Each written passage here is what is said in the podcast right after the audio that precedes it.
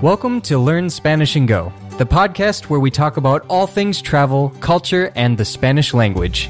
Listen to real Spanish conversations about fascinating topics, improve your listening skills, and get the tools you need to travel and immerse yourself in the Spanish speaking world. Empecemos.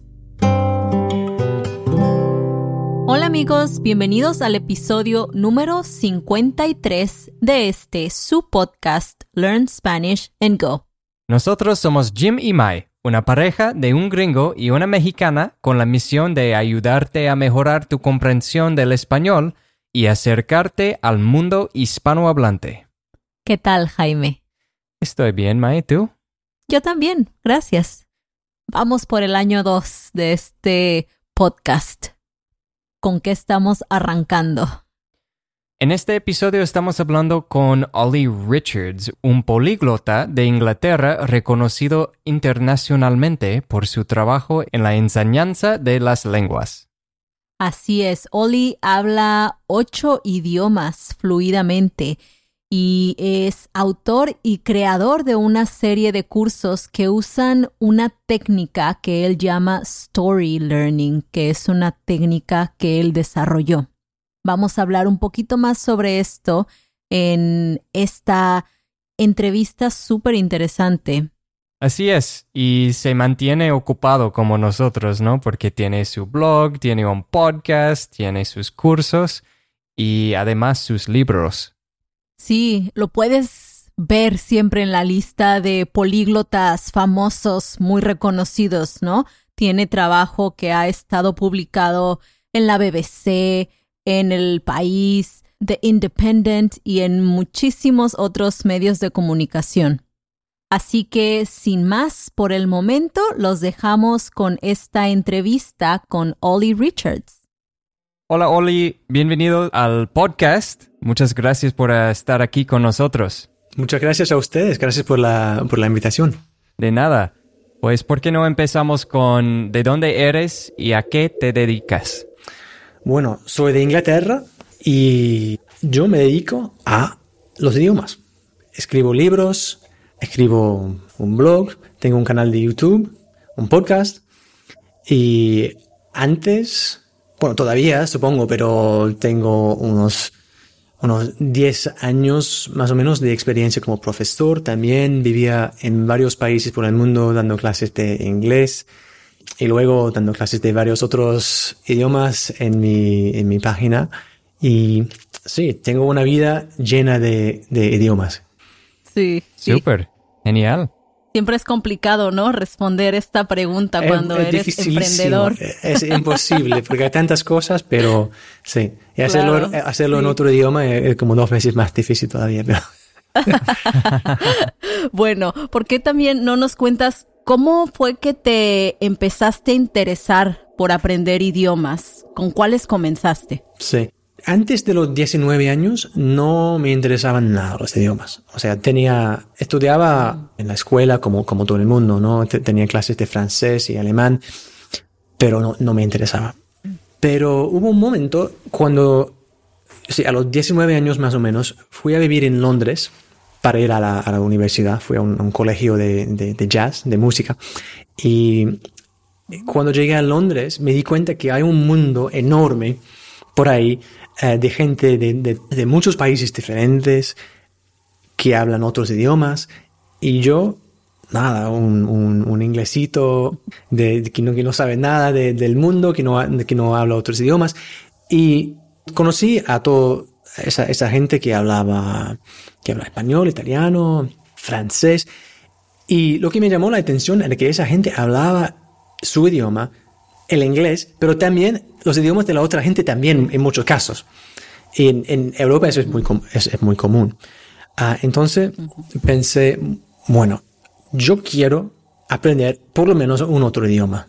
Y me gustaría aprender 10, pero bueno, empezamos con un idioma y empecé a aprender el francés, porque en el, en el, en el café donde trabajaba había un, un par de franceses y Francia está al lado de Inglaterra, entonces eh, me puse a aprender francés y unos cuantos meses después mi novia en la época me dejó y estaba muy mal, no quería quedarme en Londres, así que me compré un, pasaje de tren y fui a vivir en París por seis meses. Y, bueno, por supuesto, allá aprendí mucho más francés y a lo largo de, de seis meses más o menos ya hablaba el francés bastante bien, que me dio la confianza de seguir aprendiendo otros idiomas y en los diez años siguientes aprendí el, español, el italiano, portugués, el japonés, el cantonés, el árabe y un poco de, de unos otros idiomas también. Wow. Súper.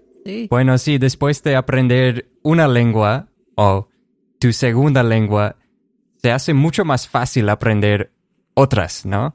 Te da la confianza de poder seguir aprendiendo. Entonces, qué bueno que decidiste empezar con uno en vez de diez, pero así empieza el camino, ¿verdad? La confianza vale muchísimo porque, porque un idioma no tiene que ser muy difícil aprender, pero si tú crees que es difícil, va a ser difícil. Ah, pero la confianza de haber aprendido uno te da la confianza que, bueno, yo puedo, lo puedo hacer. No hay por qué no. y no, eso, eso, fue, eso fue fundamental para, para, todo lo que, lo que vino después. Pero también los, los idiomas europeos ah, o los idiomas románticos, no sé si, si dice así en español, romance languages. Las lenguas romances. Las lenguas romances. Si, si ya sabes uno, es mucho más, el segundo y el, el tercero son mucho más fáciles porque hay, un, hay una gramática en común, mucho, mucho vocabulario también en común que hace que el, proceso sea muchísimo más, rápido. Claro, sí, definitivamente. Aquí mencionaste que comenzaste tú a los 19 años, ¿verdad? Sí, en punto. Hay mucha gente que piensa que para aprender bien una segunda lengua, tienes que aprenderlo desde que estás muy chico. ¿Qué opinas tú sobre esto? Sí, sí no hay regla, eso, eso de primero, no hay, no hay regla. Pero creo que eso, eso pasa, la gente cree eso porque todos tenemos ejemplos de niños que, que hablan dos idiomas, que a lo mejor tienen, tienen padres de dos países diferentes, o que ha vivido en otro país y que ha aprendido un, un segundo idioma. Y hay un, casi un, mito que, la, que, la, que la, los niños aprenden todo rápido. Pero si lo piensas bien, eso no es verdad. O sea, ¿a qué, edad habla un, un, niño bien? Realmente bien su idioma. ¿A los 5 años? No. ¿A los 10? Empezando, ¿no? Pero todavía hace, comete errores. Uh, es decir que, aunque tu, incluso en tu idioma nativo, llevas muchísimo uh, tiempo al principio para aprender. Y entonces, no es un, proceso rápido para los niños. Parece que sin esfuerzo, porque no, no, los, no, los ves luchando, estudiando con los libros eh, todos los días, sino lo hacen más o menos naturalmente. Ah, la diferencia es que los adultos tienen que estudiar, porque si, no tienes el lujo de, poder ir a vivirte en, un, en, un, pueblo, en no sé dónde, donde nadie habla inglés, la, gran mayoría de la gente no tiene ah, esa oportunidad. Así que por los adultos hace falta estudiar. Entonces creo que es, casi, hay una imagen que, es fácil para los niños y difícil para los adultos, pero yo, no creo que sea, que sea así. Incluso los adultos pueden aprender mucho más rápido si tienen una colección de actitudes y condiciones. Por ejemplo, si tiene que tener una motivación fuerte. Eso es fundamental. Tiene que tener también una cierta actitud que, bueno, si, si cometo errores no pasa nada, voy a, voy a seguir estudiando. Y también una actitud, una forma de pensar sobre el proceso de estudiar que es bastante maduro. Es decir, aprender un idioma es difícil, así que me voy a sentar en la mesa todos los días por 30 minutos, una hora, pero todos los días. Y no voy a, no voy a faltar, ah, porque sé que, la consistencia es la cosa más importante de todo. Así que un adulto puede aprender rápido y bien, a un, a un buen nivel, pero esas condiciones son necesarios, creo. Claro, sí. Y yo creo que también tiene mucho que ver con eso que mencionas del miedo, ¿no? A los niños nada les da miedo. Nada, los niños nada. hacen todo y las mamás o los papás siempre están atrás de ellos. No corras rápido, no brinques, te vas a lastimar, no juegues con eso, te vas a cortar. Y para los adultos, crecemos y vamos teniendo más y más miedos, ¿no? Como, Sí. y uno de los miedos más grandes es hacer el ridículo o que se rían de ti. Entonces, eso juega un papel muy importante también a la hora de aprender una lengua, ¿no? Es una cuestión psicológica. Si en, en- en inglés decimos ah, saving face. Cuando grabábamos ah, el episodio para mi podcast estábamos hablando de eso, ¿no? Que con la pronunciación en particular, la pronunciación es algo que te conviertes en, otro- en otra persona cuando tienes que hablar con un acento diferente. Y di el ejemplo Sí. del, del, del francés, que los ingleses aquí en Inglaterra todos aprendemos en el, el francés en la escuela, pero el acento, de, el acento, un acento francés es muy, muy distinto a, un- a un acento inglés. Y para un, un niño de, de, de, de 14 años que tiene que ahora hablar con un acento francés, le ponen en una situación so- social muy complicado. Y cuando nosotros como adultos tenemos que hacer eso, es un, es un desafío. Definitivamente. De hecho, quiero aprovechar para mencionar eso que dijiste, que tenemos también una, una entrevista contigo en tu podcast y vamos a dejar un enlace en las notas de este episodio por si alguien la quiere ir a escuchar. Pero, pues en, eh, pero en, inglés, ¿no? En inglés. Sí, así exacto. es. Sí, sí. Bueno, háblanos de story learning. ¿Qué es y cómo empezó? Sí, bueno, a Story Learning ahora es el método que yo uso para, para, para enseñar los idiomas. Y todo el mundo tiene su, su, forma de aprender, su forma de enseñar. Y Story Learning vino de mm, varios lugares. Hay un momento en particular cuando, cuando descubrí el poder de la lectura como forma de estudiar y fue cuando estaba viajando en, en Argentina y había una noche, estaba en un, en un- un pueblecito muy alto en las montañas y tenía problemas ah, respirando por la noche porque el aire es muy, es muy fino ¿no? y no, no podía respirar bien. Y todo salió bien, pero ah, a, la- a las 3 de la, de la mañana no podía am, volver a la cama porque tenía mucho miedo de, de- de no poder respirar.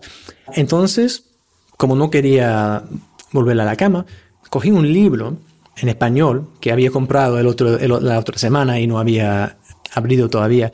Y me puse a leer, porque en la época no teníamos, no, no teníamos los, los celulares ni nada, así que me puse a leer en español. Y era muy difícil porque mi español en la época no era muy bueno. Ah, pero no tenía otra cosa que hacer y no, no podía volver a, a la cama.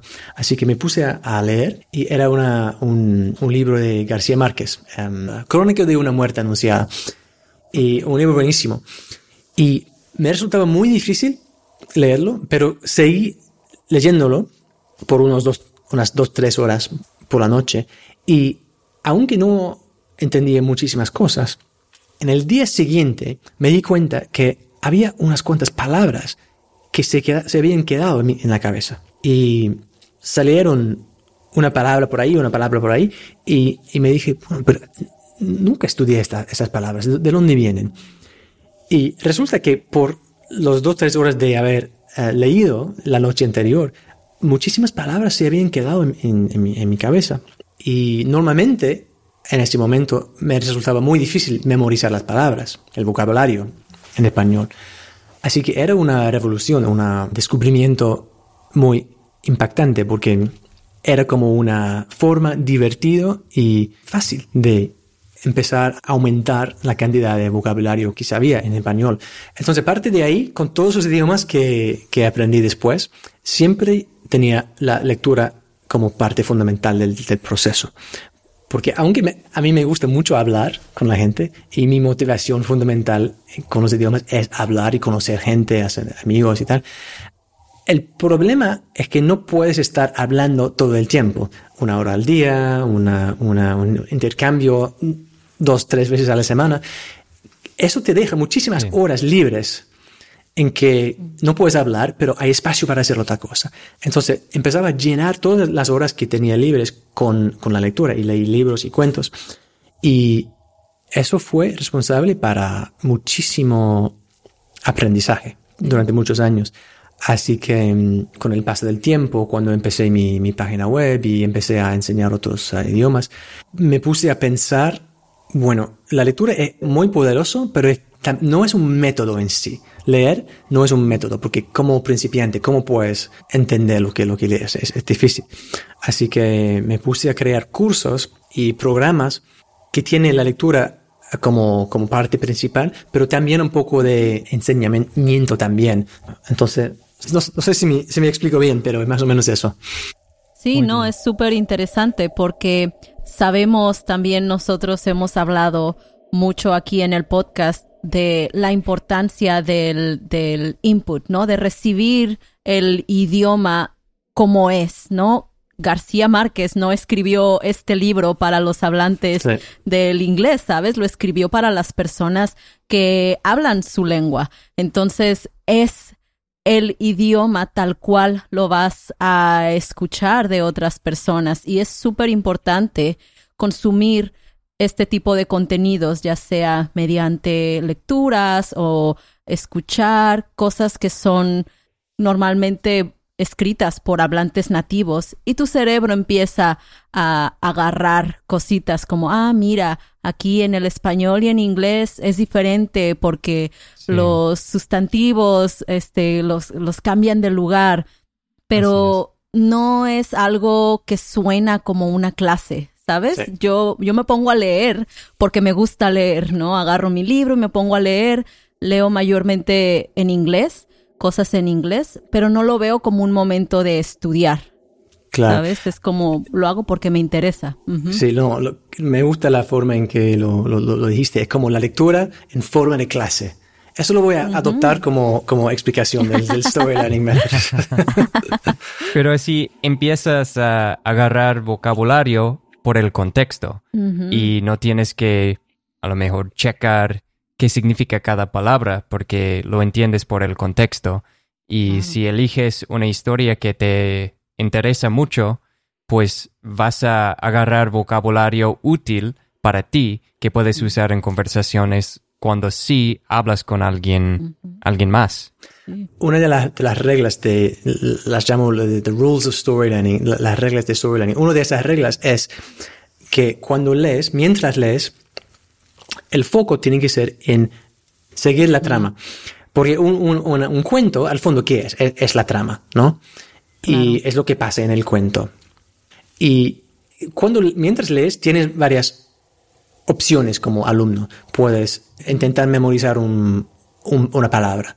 Puedes pensar en estudiar una, un par de gramática que ves en, una, en una frase, no sé qué. Pero la, una de las reglas que tenemos es siempre esté pensando en la trama. Porque si sigues la trama primera, todo el resto, el vocabulario, la gramática, eso se, resuelve con el tiempo. Porque para poder seguir la trama tienes que entender la gramática, tienes que entender las palabras. No, no todo, pero suficiente para seguir la trama. Y, pero no es natural porque como, como alumno, como estudiante, la cosa más automática que hacemos es, si ves una palabra que no conocemos, bueno, búscalo en el diccionario. Si ves una gramática que es complicada, la queremos entender. Pero eh, entonces la, capacidad más, más poderosa que, puedes desarrollar dentro de ti es la capacidad de, casi ignorar todo eso y enfocarte en la trama, porque después de eso todo, todo va a estar bien. Sí, sí, definitivamente.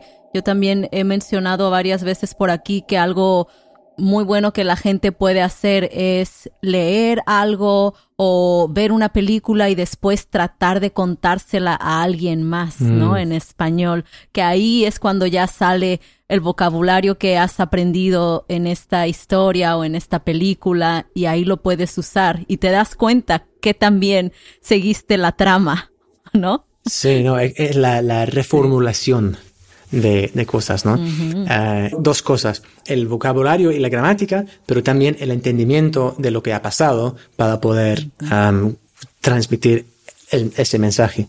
Claro, sí. Bueno, ¿puedes darnos tres tips, tres consejos para todas las personas que quieren aprender español, pero aún no han encontrado el método adecuado?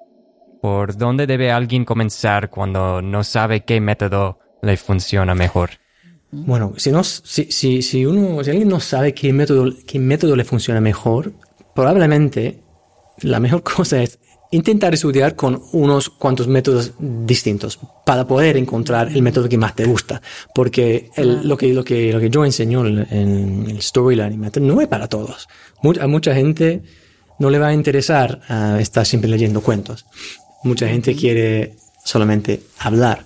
Lo que puedo decir es si a alguien le gusta la idea de aprender con la lectura, hay un proceso bastante simple que yo siempre recomiendo para poder sacar todo el beneficio del texto.